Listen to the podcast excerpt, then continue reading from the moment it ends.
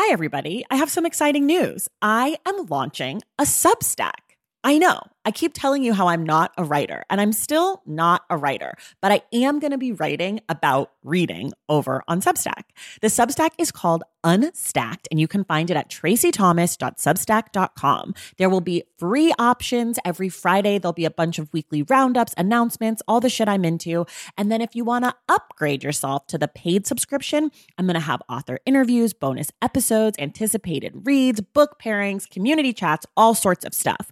So if that sounds like something you'd be into, go to tracithomas.substack.com and join Unstacked. And of course, I've got a special offer for you. If you go to tracithomas.substack.com/thestacks10, you get 10% off your first year membership of Unstacked. You have from now until April 4th to redeem. Again, that's tracithomas.substack.com/thestacks10 for 10% off Unstacked. Okay, that's enough. Let's listen to this episode.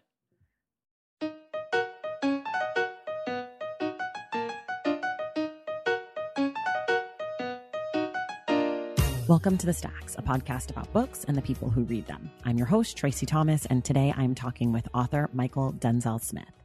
Mychal's second book, Stakes is High, Life After the American Dream, came out in 2020 and was easily one of the best things that I read last year. It was also the winner of the Kirkus Prize in nonfiction. I cannot recommend this book enough. Mychal's first book was Invisible Man, Got the Whole World Watching, and he has also written pieces for the New York Times, the Washington Post, and so many other publications. Google him. He is now the host of Open Form, a podcast on Lit Hub Radio, where he talks about movies with his author friends, people like friend of the podcast, Kiese Lehmann and Aro Kwan. I'm so thrilled that Mychal is joining us today for a conversation about literature and abolition. The Stacks book club pick for June is The Undying, a meditation on modern illness by Anne Boyer. We will discuss the book on the show on Wednesday, June 30th with Mychal Denzel Smith. If you didn't know, The Stacks has a bonus community of book lovers over on Patreon. We have a monthly video book club where we all discuss The Stacks book club pick for that month. We also have weekly check-ins about what we're reading, plus members of The Stacks pack get discounts on merch, priority and Ask The Stacks, and other fun perks. I also want to say, and this is very important, is that Patreon makes it possible for me to make this podcast week in and week out. So if you love the show, even if you don't care about perks, please consider joining us on Patreon. It's $5 a month, and it goes a long way to making sure that I have the resources I need to make this podcast. So head to patreon.com/thestacks to join. I want to say a special thank you to our newest members of the Stacks Pack. That includes Kayla Abiade, Douglas Kronk, Maurice E. Jefferson, Caitlin, Claire Podulka, Laura Hayden, Kate L. Olson, Allison, Eric M. Peterson, Stacy S., and Julie McDowell. Thank you all so much for making the show possible. All right, I'm thrilled to introduce you all to the brilliant and thoughtful Mychal Denzel Smith.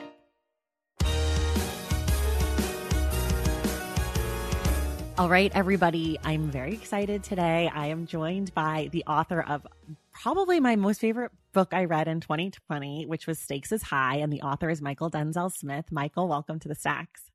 Thanks so much for having me, Traci. I'm really excited to talk to you.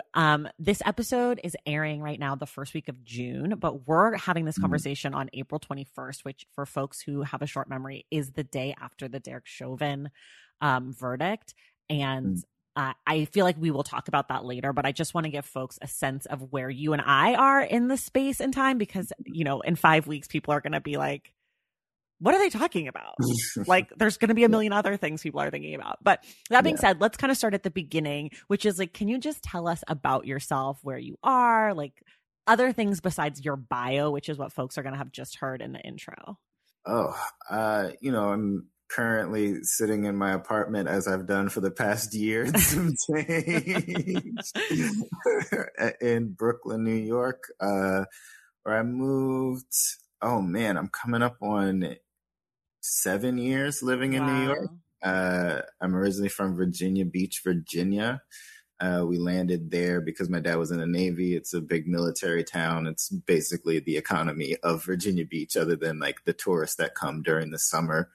Which always baffled me because Virginia Beach is not an attractive beach. It's not, it's just ugly Atlantic Ocean brown green water, and like the sands are not interesting at all. And we have so many surfers around, and I'm like, there are no waves to surf. I don't get this. I have definitely never been to Virginia Beach, but I'm a California person, so like East Coast beaches in general like aren't really my vibe at all.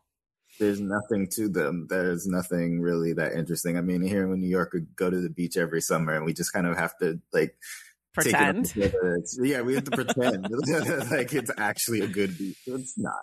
Oh my god! I lived in New York for 8 years. I don't think I ever went like to the beach. I went to Coney Island like one time, but like I don't think I ever was like, let's go to the beach. I've never been to Coney Island, and it took me like 3 years to get to the beach while living in New York. I have friends that like would swear by the beach, go almost every day during the summer. And then I went and I was like, yeah, this is about what I expected. Yeah. It's not exciting at all. It's just an excuse to be outside. If you're going to go to the beach and you're going to go to your favorite beach in the whole wide world, what beach are you going to? Oh, man. The most beautiful thing that I had seen is a few years ago when I went to Puerto Rico, went to Vieques. The beaches there just gorgeous. I mean, my platonic idea of what a beach is supposed to be, like, it's incredible.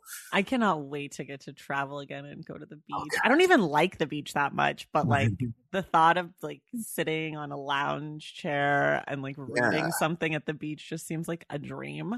Yes. How did you come to writing? Like, how did you decide you wanted to write? You know, in school, it was always kind of like hearing all of my English teachers be like, oh, you're one of my better writers in class, or, you know, exhibiting that. I didn't think about writing so much when I was real younger. Like, I was very into math. All of that. I really was. Like, in fourth grade, we got to fractions and like adding and subtracting fractions and all of that stuff. And like, I would do that in my spare time. Like, I would go ahead. Oh, my God. But that stopped in high school. You know, then I was on like in all the advanced math classes and everything. And then I took a calculus class. It was like AP calculus or whatever. And I turned in a homework assignment, and I actually did the whole thing. And like in math, you're usually supposed to get credit for like, you know, at least showing your work and stuff. Right. But I did the entire thing. It was like 4 pages with 4 problems, each one taking up an entire sheet of notebook paper. And I got a 0 on it. And I was like, okay, well, math isn't my thing. This is done. We're done here. Thank you. We're done here. Oh my God. But always in my English classes was sort of like told, you know, you're one of my stronger writers and all this stuff. I didn't take it that seriously. But then I got to college, and my first year, I was very, people would say shy, but I never thought of myself as shy. I just like liked who I liked, and like, you know, and just didn't really engage with other people. And it was hard for me to sort of find those people that I was really with. And then it was like, okay, here's this thing that I kind of like doing, which is writing. This will maybe help me find the people that I want to be around and spend my time with and grow relationships with. So I joined the school newspaper. And that just set me on a path of like being so heavily involved with the newspaper and just like working with words and doing all that. And also had a dear English professor, basically all 4 years I was in school, Dr. Foster, who he passed away like almost 4 years ago now. But he saw the potential in me in a way that nobody had, and also was like, but could also see that I was ready to squander it and wanted to push me, and made sure that like he put the right books in my hands, that he told me like what my talent was, and made sure that I wasn't going to waste it. And so having him in my corner during those 4 years really pushed me in that direction. And I still didn't even know that I would do the kind of writing that I do now, you know, after school 4 years. I say I've stressed the 4 years because I didn't graduate. Okay, that's a whole other story.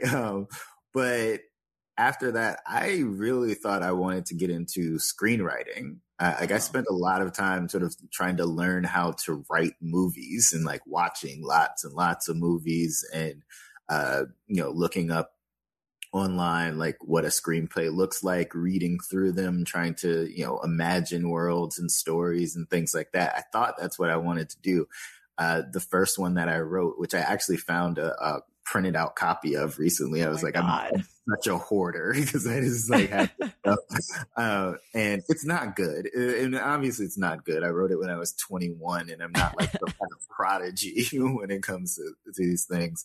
But it came, I did it during a very tough time in my life, a very severe depression, and sort of kept me going during that time. So it holds a special place in my heart. But what I was then realizing was that I was just fascinated by ideas and the communication of ideas. And I was trying to find different mediums for doing it, and then Twitter was coming along. This is around 2010 ish, where I'm spending a lot of time on Twitter and I'm making connections with different editors and writers and things, and sending stuff to people, asking if they look at it, and then falling back on what I was doing in college, which is writing opinion pieces. And so I jumped into that, starting out with a place that doesn't exist anymore was one of our sort of African American news and opinion sites called the Loop 21. And then writing for the Griot and the Root, and then, going to write for the Guardian and the Nation, and just building, more and more relationships, and also my skills and being able to do all this. So it just took me, that's a long-winded way of getting into how I got to writing, but it's just, I'm a product of the internet era, really, blogging, all of, and stuff like that. I started a blog about hip hop when I was in college, because that was what consumed me during that time. I'm just old now, so I don't know anything about what music is. You're not old. You're younger than me. I hate it. I mean, I know we're young, in our actual years, but in terms of culturally, it's just I am so far removed from what we're washed. We're super washed. Do they even say that now? I don't even think kids say washed. It's such an old way. Oh my God, I love it. The way that I actually first ever heard about you, this is so random, but I'm going to tell you because I think you'll like it, is that Jamila Lemieux. Yes. Her daughter, Mini Mila, loves you. And I remember that I was following Jamila on Instagram when your first book came out. And she put pictures of you and Mini Mila together. And I was like, oh my God, this book looks so good. And I love that this little girl loves this little boy. Not that you're a little boy, but it was just so, you guys were so cute together. And that was the first time I ever saw your name or clocked you. And so, and that was probably what, 4 years ago, 5 years ago? Oh God, almost 5 years ago now. Yeah. The first book was almost 5 years ago.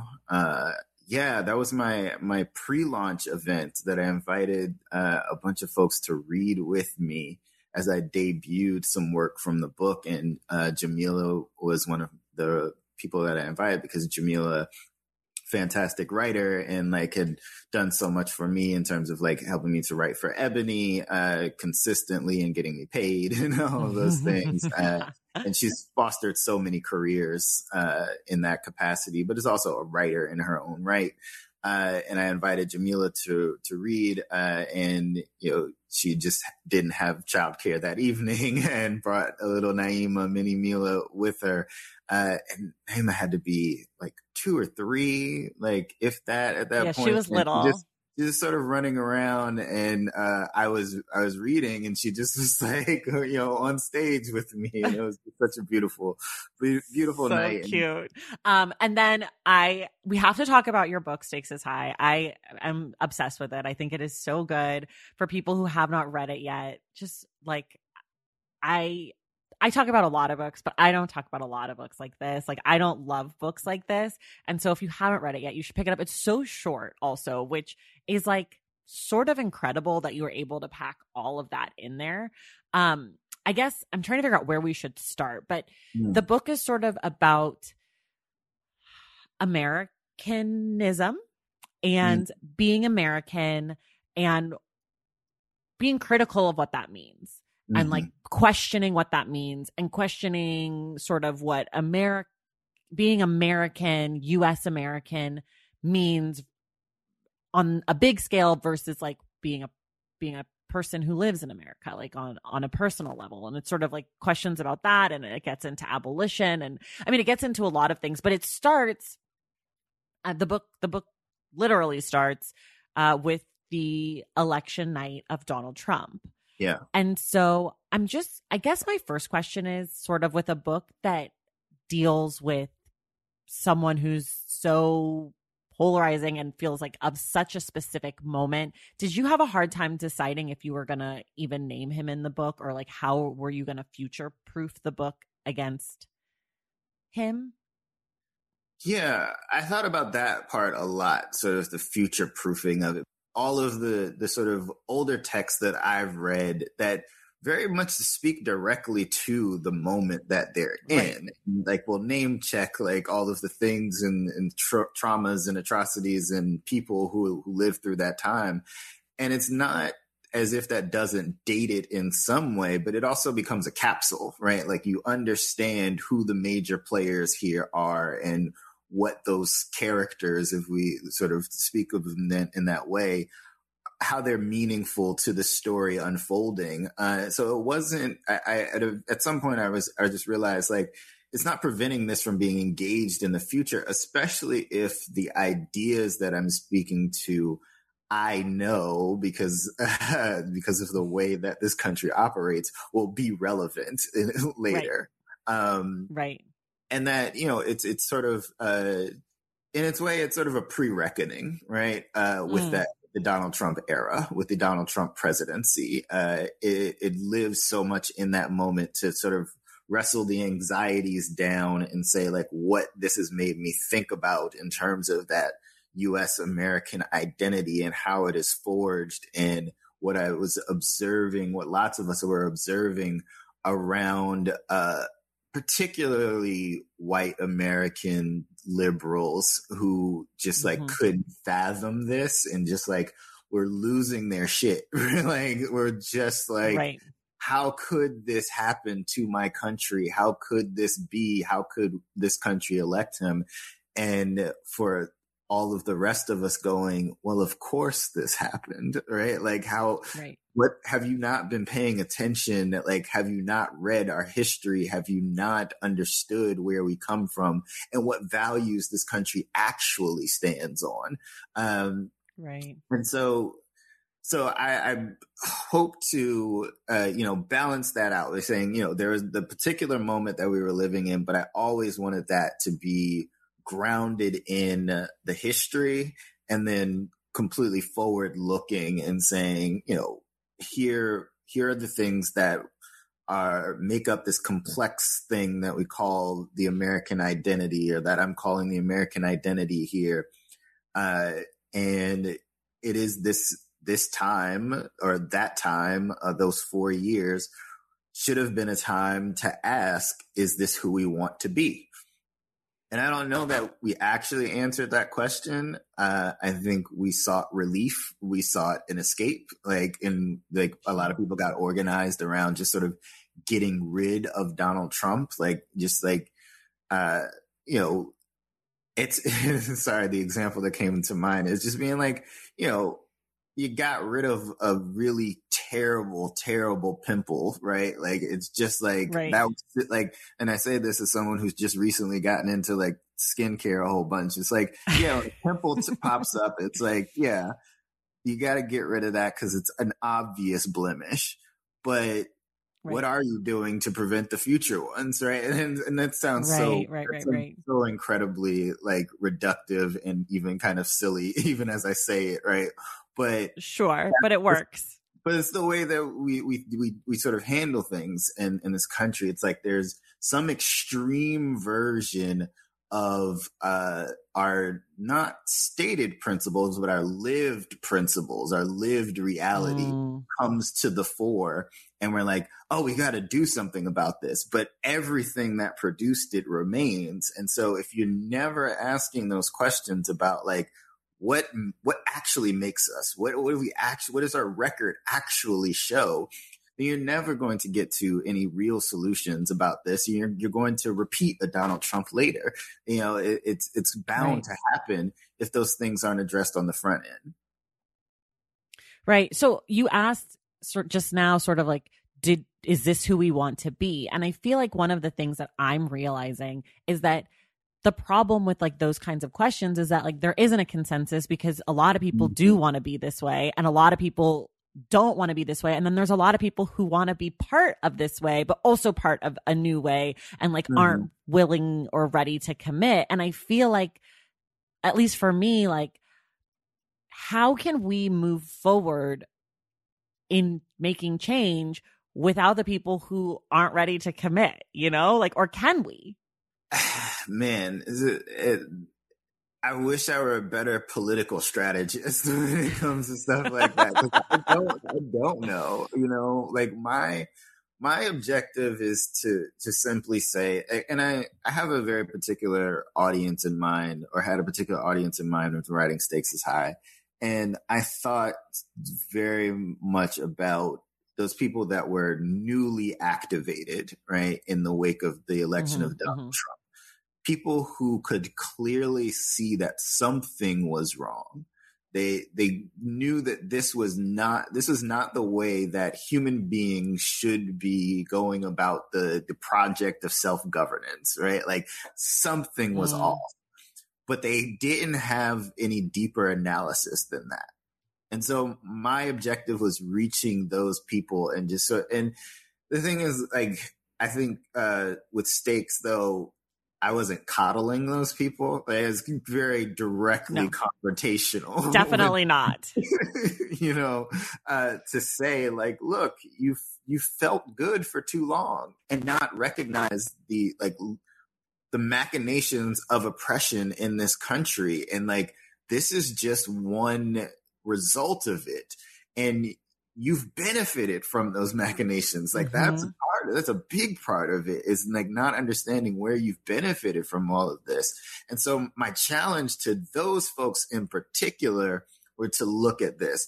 Now, I'm of a belief that like, you got to gather your people. This is something Brittany Cooper is always saying. And so she's the Black feminist theorist who, like, her most popular work is Eloquent Rage. Right. And a lot of that book is her, not a lot of the book, but part of that book, and when she talks to or about white feminists, is saying that white feminists got to go get their people because they are in closer proximity to anti-feminist white people than she is. And they have the personal connections to be able to speak to those people and help them along and like help them to understand things. And so when I'm speaking to sort of like the newly activated white liberal, I'm seeing that as part of my audience, and that's someone that I have access to. But who I don't have access to is their relatives who they're afraid to go to Thanksgiving dinner with, and like afraid to hear their comments and speak up in response to them and challenge their ideas. I'm saying to them, you're listening to me. What I need you to do is make that confrontation. I'm making confrontation with you to agitate you toward confrontation with those folks, because that's the only way that I'm going to reach them, like, is through a proxy, right? Right. And so I think of it in that way, is just like, who is in the audience that I can speak to, that can then translate that message to someone else that's in their audience. And so do I think like we move forward without those people? Probably not. But what I think is the case is like, we're building a recruitment, right? Like we're just making the ideas more and more attractive and like more and more irresistible. And also just like, I mean, just winning the argument over and over again. And, you know, I think you stayed at the top where a day after the verdict and the Chauvin trial, this is such a different time from any of these other high profile police killings. And obviously that there was a conviction, but also the response I've seen online from people that there are so many more people being like, this is not justice, that this right. is the bare minimum, and more people calling for abolition, and that we're pushing that conversation. We're forcing people to engage with the ideas. And there are going to be people that resist it, obviously. Like, that's right. part of the struggle. But we're winning more and more people over to because we're exposing so many things and like presenting ideas to them that are challenging and that people are receptive to, because as they get more exposure to the way the system actually is set up, the way that it's meant to work, and understanding it as such, then you're getting more and more converts. And so I don't think that you move on without those people who are like vehemently opposed. What you do is you convert more and more people over to your side. Now, right. And that's difficult work. But, you know, I think we just do it from whatever position that we're in. And, you know, I'm a writer. And so I just try to write it as much as I can. Right. It kind of in regards to the Chauvin trial and just like, I don't know. One of the things that really irritated me yesterday was sort of this like victorious attitude that like the mainstream media or whatever, like the news that I was watching on TV had, like that this was like this really celebratory day. And, you know, I think some of my hesitation around that is because I've started thinking more and more about abolition and what that means and what that looks like and like what actually happens to Derek Chauvin now. You know, and like, I actually don't like to think about that because it makes my stomach hurt. And like, I don't like feeling those conflicted feelings. But all of that being said, sort of my question is, how can we celebrate these types of like wins, if you will, and still be on towards a path towards abolition? Like, how can we do both things? Can we? Yeah. I mean, I don't celebrate it, right? Like I sort of understand it as situated within the context of what's on offer currently, right? Like this is the best that the system has to offer at present. And celebrate is a bad word. I shouldn't have said celebrate because I'm not celebrating it, but like acknowledge or like take in and like be.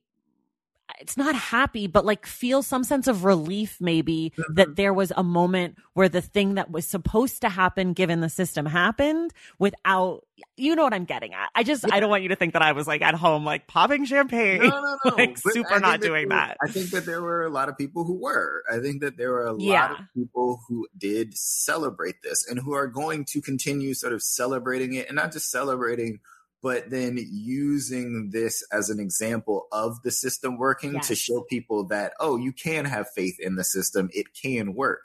And my thing is, no, like still what has happened is not justice. And it's not even accountability, as I've seen like people saying. It's not accountability because Chauvin hasn't taken responsibility for it. Right. He hasn't admitted to anything. He has not been engaging with the victim and the victim's family to make amends. None of that is present. So it's not even accountability. What we have is punishment. And that's what the system has to offer. We can punish you. We can send you away, lock you in a cage for years upon years. And that is all that we have to offer. And so the tension, obviously, is that we're fighting for recognition of the fact that Black life has value and that should be taken seriously by the systems that are in place. But the system is not set up to acknowledge that value because it relies on the devaluing of Black life in order for it to operate, in order for it to consistently produce second-class citizens that then you can extract from, you know, labor and wealth and what and so forth. And so and identity. I mean, you know, part of what it is just being able to, for some groups of people to be able to look at other groups of people and say, I'm better than them and I have more status and all of that. So you can't expect a just outcome from an unjust system. The holding that tension in saying, okay, there was finally a correct verdict within this system that I want to abolish, is just to say that there was finally one correct verdict that acknowledged that a life was taken unjustly. And then it's to say, well, every day what this system does is grind toward more and more Black death. And if what I ultimately want is the valuation of Black life, the care for Black life, then abolition is the only path if you're looking at systems that are designed as an antithesis to that. You can only destroy those systems and replace them with new systems, new worlds, new imaginations of how to actually care for people. And I think, it's to say, I would never chastise anyone or admonish anyone for feeling relief, for even celebrating necessarily, because we are a messy complex of human emotions, and we are all reacting to what's in front of us and what we've been conditioned toward. I get all of that, but what we have to be is critically engaged and have our analysis rooted in abolitionist principles to say, I see what the system has done here, and acknowledge that what it always does is sort of make an example of one person in order to be able to pacify people, and then continue on to its death march. And so I resist that. I resist this as any form of justice. I resist this as any form of accountability, and continue to organize and write and speak toward the vision of the future that we actually want. Right. That's so good. One of the things you say in the book that really stuck out to me on this second reading, I'm sure I liked it the first time, but for whatever reason, it really stuck out with me this time, is that, America is obsessed with this, being a more perfect union and taking mm-hmm. credit for the good things that happen and that absolve us, but not wanting to resonate with any of the things that led to that. So we're super proud of slavery abolition, but we mm-hmm. aren't the people who perpetrated slavery for hundreds of years. Or we're super excited about the 100th anniversary of the women's right to vote, but mm-hmm. we don't really want to talk about what it took to get that, and the fact that Black women didn't get to vote much later. Mm-hmm. And that popped into my head as soon as I heard the verdict and saw what was happening on social media of people wanting to celebrate this moment of we did it, we got the bad police officer, and being he's literally the first white police officer ever convicted in that state of doing this. And we mm-hmm. know there have been many others in that state recently. No. So it just... Yeah, and to think about what it took to get there, it literally took a whole summer of the country being on fire. Right? It took that. Right. It took an entire summer of things burning, of police stations, police cars, windows being broken, all of that for this one conviction. Police kill thousands a year, or have killed thousands over right. years and years and years. And... the number of convictions is, the number of charges that even get brought. I think it's less than 10% of right. police officers that are even charged, right? And then you get to the number of that are actually convicted. It's less than 10, not 10%, less than 10. Right. And so if this is supposed to be a point at which we're sending a message that we take this seriously, and that police officers need to be more mindful of their interactions with people, they don't have any the statistics just still are way stacked in their favor. We can't look at one example of right. the system, quote unquote, working. And quote unquote holding someone accountable, and then extrapolate from that everything is fine, right? You can't do one good thing, or semi good thing, I guess, or I don't know, the wording would be very difficult there, but let's just say you can't do one yeah. good deed and then expect for that to be absolution for all of the other bad deeds that the system has perpetrated. Like, it's just not possible. Right. This is just like a really anecdotal story, and then we'll move on. But I was out with my babies at the park when the verdict came in. And so I was like watching on my phone, and I was watching through MSNBC. And then they had the fucking audacity to have this white guy on in Minnesota who was like, just like, you know, out in the park, like wanting to be part of the moment, being like, you know, I Googled what can white people do to help Black lives. And this, I did it last night because I'm ready and I recognize my privilege. And I was like, motherfucker, where were you last year when everyone in Minnesota and across the country, like, it was just such a crazy moment to me that I was like, wait, is this an interview from last summer? Like, what is happening? So I don't know. I read any of the anti-racist reading list. He didn't get around to those, apparently. No, he didn't do anything. He just waited till his moment to come on TV and was like, let me Google this shit before Joy Reid asks me a follow-up question. Okay, I'm doing a hard transition. This is not very graceful, no. But you have a new podcast we have to talk about. It's about writers talking about movies, and I'm so excited. Can you just tell us a little bit? It's called Open Form. It's called Open Form. You know, last year after the book came out, I had the, you know, releasing a book is just this huge thing, and then, you know, you've done all of this work for several years, and then suddenly it's like done, and then you're like, well, what do I do next? And I just was so exhausted by the second book, and I think a lot of the material and the heaviness of it all.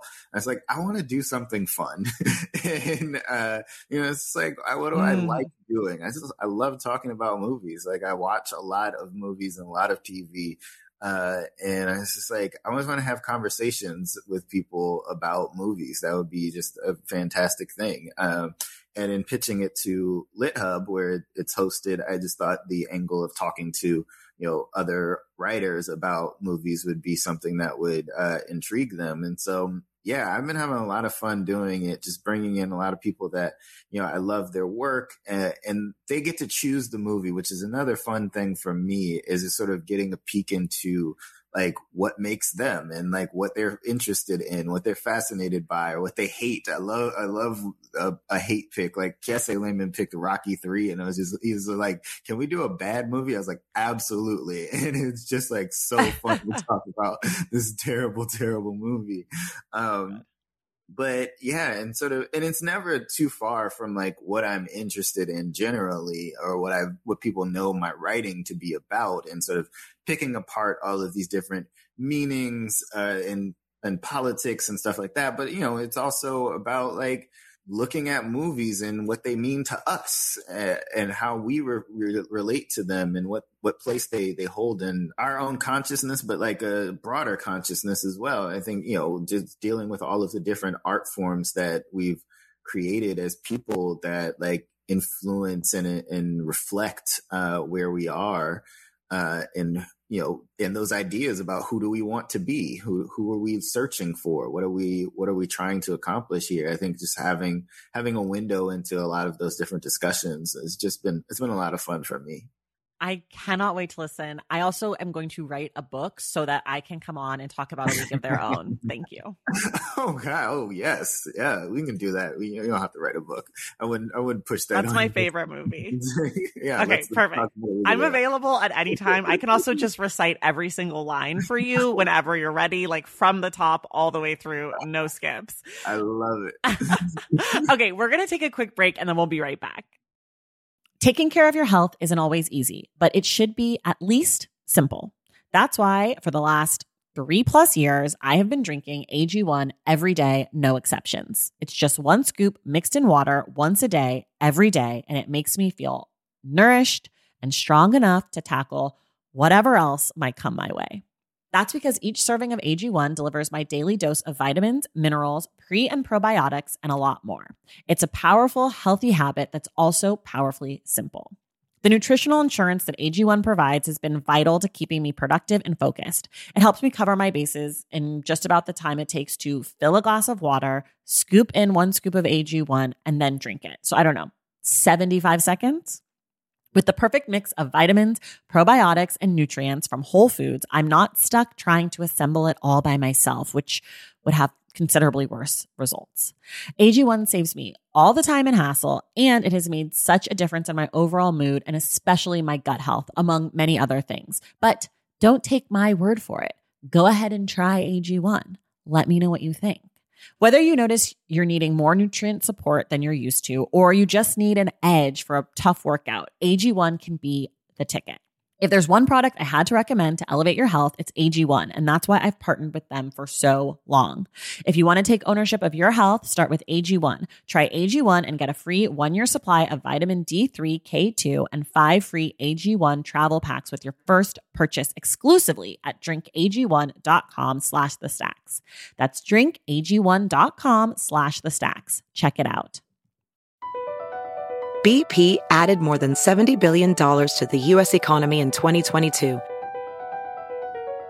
Investments like acquiring America's largest biogas producer, Archaea Energy, and starting up new infrastructure in the Gulf of Mexico. It's and, not or. See what doing both means for energy nationwide at bp.com/investing in America. Hey, it's Kaylee Cuoco for Priceline. Ready to go to your happy place for a happy price? Well, why didn't you say so? Just download the Priceline app right now and save up to 60% on hotels. So whether it's Cousin Kevin's Kazoo Concert in Kansas City, go Kevin, or Becky's Bachelorette Bash in Bermuda, you never have to miss a trip ever again. So download the Priceline app today. Your savings are waiting. Go to your happy place for a happy price. Go to your happy price, Priceline. Okay, we're back. We're going to do, I didn't prep you for this, but it's the Ask the Stack segment where people write in and ask for a book recommendation. So this comes from Beverly, and Beverly says, the book I usually recommend to most people is Perfect Peace by Daniel Black. Books I've read that have stayed with me have been Patsy, Educated, and Untamed. And what these books have in common is that the characters are complicated with more complicated backstories. So based on that, what would you recommend as my next read? Okay. I also, Beverly, I don't want people to think Beverly just like wrote an email that started like that. She had a whole intro, but I took it out because like nobody wants to hear me be like, I love the podcast. Anyways. Okay. I'll go first. I'm going to give her 3. You can give her 1 or whatever. It's really up to you. Okay. So Beverly, my first pick for you is, I just finished it the other day. It's called The Final Revival of Opal and Nev, and it's by Donnie Walton. And it is a fictionalized oral history of, this rock and roll duo in like the 1970s. It's kind of like one of the rock and roll people is this Black woman, Opal, and she's like badass. And then her partner is this like kind of like nerdy, like weird British redheaded, like musician. And it's a fake oral history, so it's like you're hearing from everybody's opinions on like what's going on, and it's like it's complicated and complex, and the characters are great. So that's one. Number 2, and we didn't even get to talk about this, but I wanted to, and maybe we'll get to it later, is called The Other Side by Lacey M. Johnson. It's one of my favorite memoirs. It's pretty difficult stuff. She was kidnapped and raped by her ex-boyfriend. And the reason I said we didn't get to talk about this is because you mentioned The Reckonings. You mentioned one of the essays from her essay collection. Anyways, but I love this book. I think it's really incredible. And when Beverly, when you said Educated, it sort of has that like hard to get through vibe, but like also really good. And Lacey M. Johnson is a much more skilled writer than Tara Westover, so it's like not she takes very good care of her reader. And then the third one is a book we did on the podcast, I think in 2019. It's called Home Fire by Camila Shamsie, and it's a retelling of Antigone, but it's set in England and America and the Middle East, and it's about these siblings, and it's really good, and the characters are complicated, and it's like sort of unputdownable. It's about as unputdownable as a novel gets for me. So those are my recommendations. Mychal, what do you have? I'm thinking right now that it's Britt Bennett's first novel. The Vanishing Half came out last year, and it sort of like took over everything. It was huge, but The Mothers, I think, is so really good. It's so good, and that I think that would satisfy a lot of that search for these complicated characters and backstories, and you know, like some bringing in some sort of like, multiple voices and, omniscient voices and things like that. I think that would be a good read for Beverly. Yeah. Okay. Now we get to talk about your taste in books. We're going to start where we always do. 2 books you love, 1 book you hate. 2 books I love. I feel like I talk about them all the time whenever I'm and that I've like taught them and I just can't get enough of them. I already mentioned him and I think everybody does because why not? Kiese Lehmann and Heavy, which is just of like, course. I mean, how do you not? Like, it's just the most incredible book. It's so incredible, and I love Kiese. It's also so uncomfortable because like Kiese is the most honest writer in the world, and some of it is just being like, should I know that? Mm-hmm. Should I be reading that? Right. But like he's so skillful. I mean, just one of the greatest storytellers and lyricists, and just like, just Kiese Lehmann's Heavy, and then Jesmyn Ward, Men We Reaped. Which I think is so inventive in style. And then also like Kiese and Jesmyn to me are just like the best writers on the face of the earth. And the stories that she's telling there, the way she's moving back and forth and making the connections between time and telling these really heart-wrenching stories about the deaths of these 4 young men in her life, and then talking about this relationship with her father and to an extent her mother as well, but like a lot of it dealing with her relationships to the men in her life and just sort of unpacking in a way like the very complicated nature of a Black woman trying to navigate those relationships to these Black men and understanding herself in relation to them in their various forms of escape and violence. And and she paints a very tender portrait of a father who has a lot of shit that he, I think that it's just fantastic. So those are the 2 books I would say I love. A book that I hate. Oh man, I think I tend to put down books I hate and then forget all about them. A book that I hate. I didn't finish it, and I'm remembering the name now, or at least looking at my bookshelf and seeing it. I was supposed to review it. I never got around to it. It's called "Self-Portrait in Black and White" by Thomas Chatterton Williams. And I'll just say, I don't care if he ever hears it. I just don't like him as a writer. I think it's terrible. Right. And I think, my problem with the book is sort of, one, stylistically, I just think he's so full of himself and thinks he's a better writer than he is. Okay. And then, like, he's doing this thing with regards to race that is just like such a very simple one-on-one conversation about like how race operates. And he's like saying he's opting out of like just defining himself as a Black person because like his wife is white and then they had a child and the child came out looking very white. And now he's like, well, is my child white or is my child Black? And like, he's like looking at the farce of race. And I'm like, that's not how this works, right? Like, that's just not how, like, right. There's no power analysis whatsoever. There's no historical analysis around like the ways in which phenotype has like been like, rendered and then used, but there has never been the full basis on which racial oppression has ever operated. It doesn't take into account any type of mixed race people who have ever like had to identify, right. like it just doesn't do any of this work. And he thinks that he's doing something really revelatory or controversial when really he's just sort of repeating, completely discredited ideas of race theory that we've like done away with and have no use for. That book's Self-Portrait in Black and White, I think, is just a profoundly stupid book by just like someone who can't write that well. Oh my God, I love that so much. I'm reading Yaba Blay's book, One Drop, right now, and it's really good and like totally the opposite of that. Yeah. Okay, what are you currently reading right now? I'm reading because I'm working on an essay that hopefully by the time people are listening to this, it should be out. I'm reading the novels of Gil Scott-Heron, which I think are things that get forgotten that he did because he's such a prolific musician and is associated with his poetry and sort of being like the quote unquote godfather of rap and all of that. But he wrote two novels. He was very young when he wrote them, and you can tell.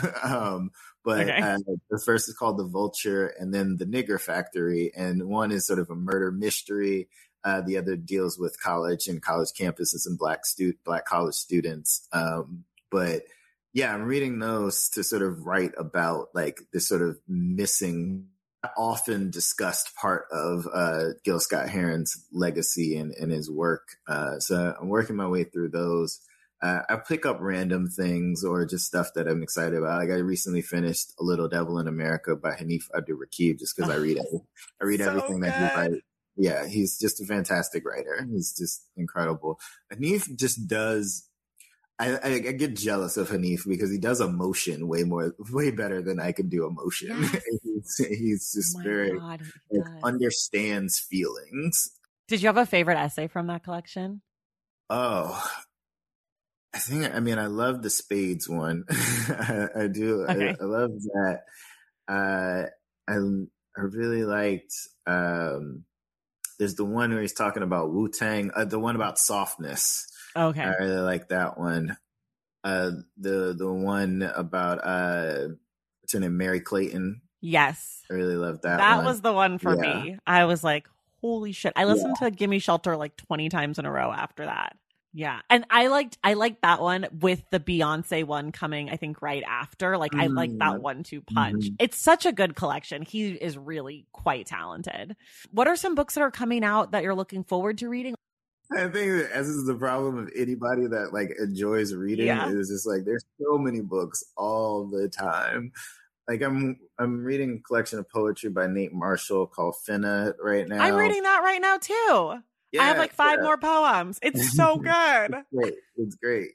But there's so many different things that I picked up. I picked up recently and want to get to it some way. Carmen Maria Machado's In the Dream House. I've heard such great things about that, so I want to get to that at some point. Yeah, I'm looking forward. Sorry, I know Kiese sort of dominates everything, but I am looking forward to the reissue of Long Division. I want to get my hands on that and read that one. I need to get to reading my boy Marlon Peterson's Bird Uncaged. Yeah, there's a lot of stuff. I'm still kicking myself. I haven't read The Yellow House by Sarah Broom. I need to get to that. There's a number of different things. I just read, because I blurbed it, my friend Hermione Hobie, who has a novel coming out in July. It's called Virtue, which I enjoyed. Yeah. That's good. That's a lot. That's good. What's a book that you like to recommend to people? Not going back to the well of Kiese and Jesmyn.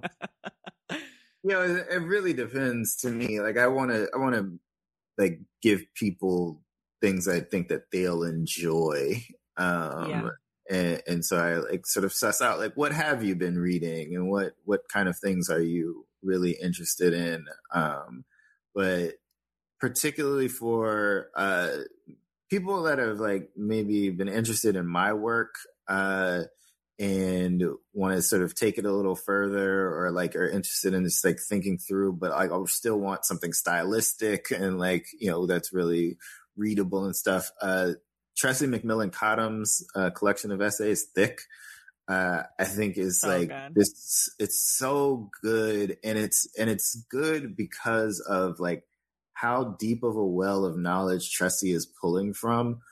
And you can see her enacting all of that work and all of that, the excavation of all of that on the page, but still rendered in this style that you don't have to be a sociologist and I have a background in it to be able to understand. She is very much rooted in the essay form and the sort of searching and going through all of these different parts, but as much as she writes in there that she's not doing personal essay, it is personal. It's related back to personal experience that I think for me is something that like grounds a reader and makes you able to relate back and like to know the stories of other people, and to find yourself within that place, and then to think more critically, think more deeply, think thicker, and as she would put it, about like some of the most prescient issues of our time. I think that that's a fantastic book to recommend to people. It's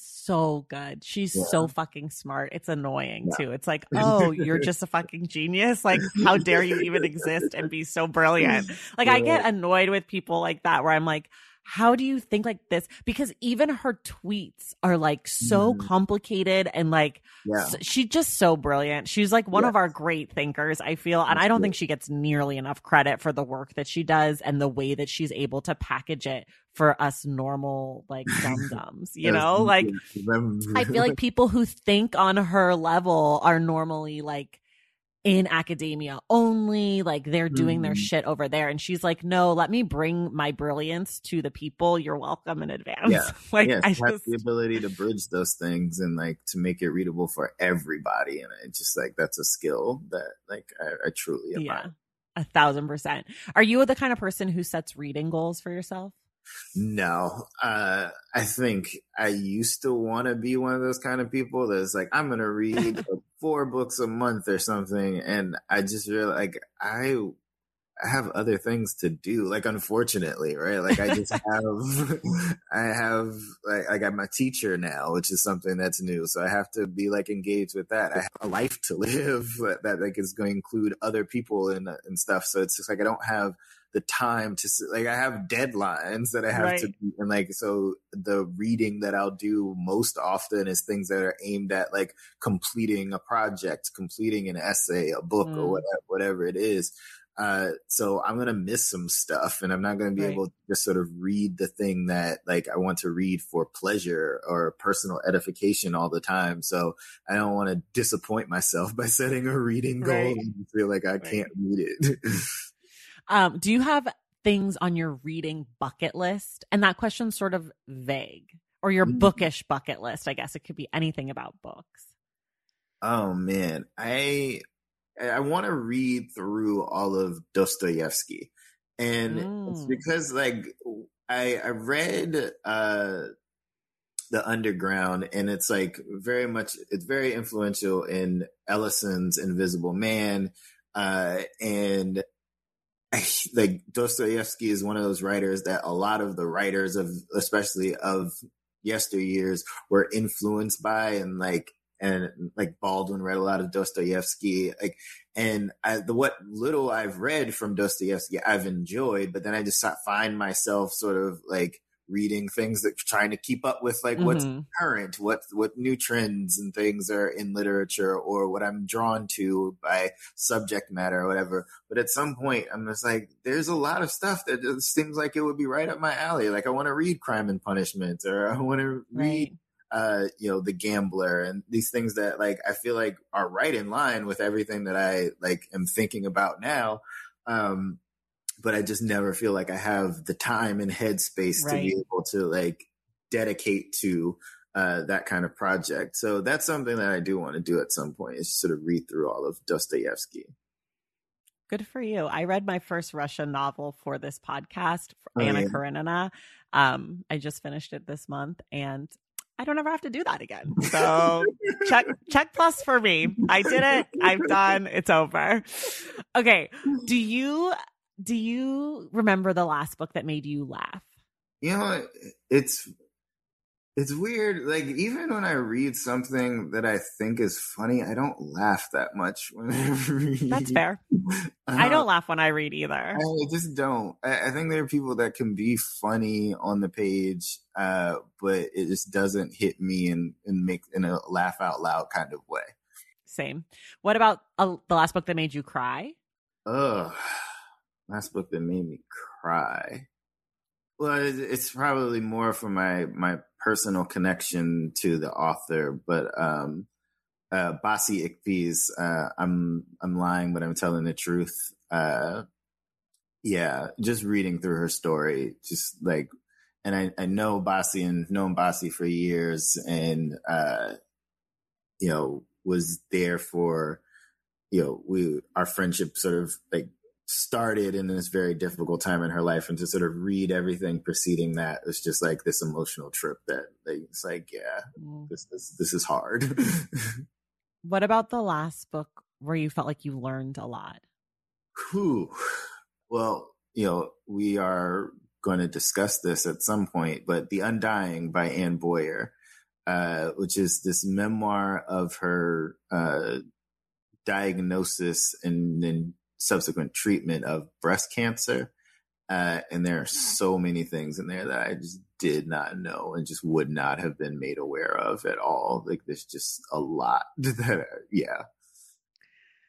So I have not read the book yet. You have, I have not. You picked it. And normally when someone picks a book that I don't know, I kind of will be like, well, what about this? But you picked it and I was like, fuck it, let's go. So I'm very excited to talk about it, but I'm really going in knowing the title and that it has something to do with medicine and that you're excited about it. So like, I don't know. That's like not really, normally I do like a huge endorsement on these kind of episodes being like, read the book with us, but I don't know. Michael's smart and he picked it. Like, we're going to fucking do it. It's a great, it really truly is. But in terms of learning a lot, there's so much to unpack there. Oh my gosh. Also, the other thing I know about the book is it won the Pulitzer Prize. Yeah. Which I always tell people, I don't care about the Pulitzer Prize in fiction, but the Pulitzer Prize in nonfiction in the last like 10 years has not missed yet. Mm-hmm. Like, it's been just like killer books, like the Attica book won. Mm-hmm. I think the Frederick Douglass book won. Yeah. I think Evicted won or was a finalist. Like, it's just been really good books. So when I also saw that and I was like, well, they've been doing great. Let's go for it. We're running out of time. So I'm going to ask you two more questions. One is, what is your problematic favorite book? Problematic favorite book. Ooh, I don't know. It's probably more that it's problematic by virtue of like who the author is at this point, but there's still a place in my heart for Cornel West, Race Matters. It's because it sort of came early in that journey that I was taking, in which I was like politicized and radicalized, I should say. Mm-hmm. And it was very much one of those things that was recommended at all the time at that point. It's like I think I read it about a decade after it was released, when I was 17, 18 years old. And Cornel West was everywhere then, right? Like, that was during the era of sort of like Tavis Smiley and his State of the Black, right. Like, and he just tried out all of these Black public intellectuals, and they just like come on stage and really would. It's so weird to me now to think back on, but they really were just like performances. Cornel was everywhere, and you know, that was one of those books that I think was formative, but. I look at the ideas in there now and I'm like, some of this stuff just is very dated and like very of its time and not exactly like, you know, it just doesn't hold up. And Cornel West is not a great writer. He's like just more of an orator than anything. But I still think, you know, just because of the sort of trajectory that it helped me along to sort of think through some of the things that like I was suddenly interested in and didn't have a roadmap for. But also, I think Cornel West evolved politically for better or worse, but I think also just like as a public, as a reading public, as a thinking public, we're demanding more, determined that like a lot of the issues that he was talking about there just don't have the same primacy or importance, or just he was wrong on a lot of things. Right. Okay, last one for you. If you could require the current president of the United States to read one book, what would it be? Oh, good old Joe. You know, I think just given the moment that we're in and what I would hope him to be thinking about, in the ways I wanted to be thinking. I think Ibram Kendi's Stamped from the Beginning is a good place for someone to start, just by understanding like how I mean, it's particularly focused on race, obviously, as it says, it's a definitive history of racism.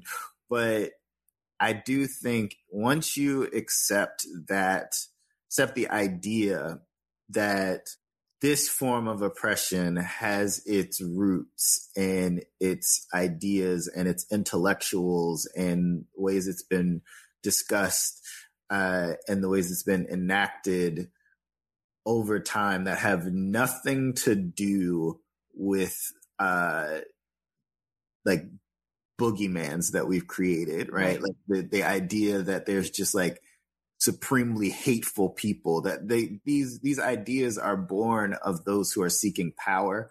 And if you can read through Stamped from the Beginning and understand that racist ideas like have their way of permeating without the function of like the sort of backwards white racist, then you can start to hopefully apply that to everything else and not simply like write off everything as some personal bigotry. Right. That there are revered intellectuals that are involved in these processes. And that once you're engaged in that type of thinking, you got to rethink all of our systems, hopefully. Right. Like, hopefully that's right. What that sparks.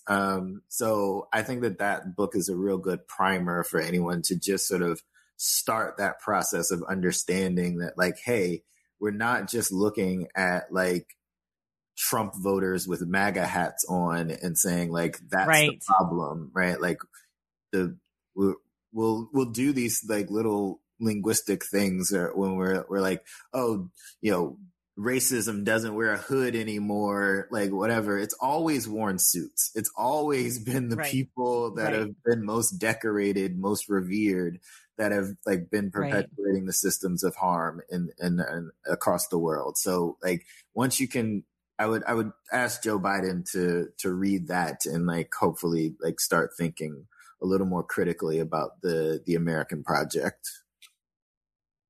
That's such a good answer. That is the book. I mean, that book changed the way that I was thinking about things. I think like, even as someone who felt like I understood race, I don't think that I understood like how deliberate it was. And I think I was of the opinion that people were ignorant and therefore they like created like racism, and I didn't realize that like racism was the thing, and then they created like the ignorance. Like I think that's really the thing about the book that changed me.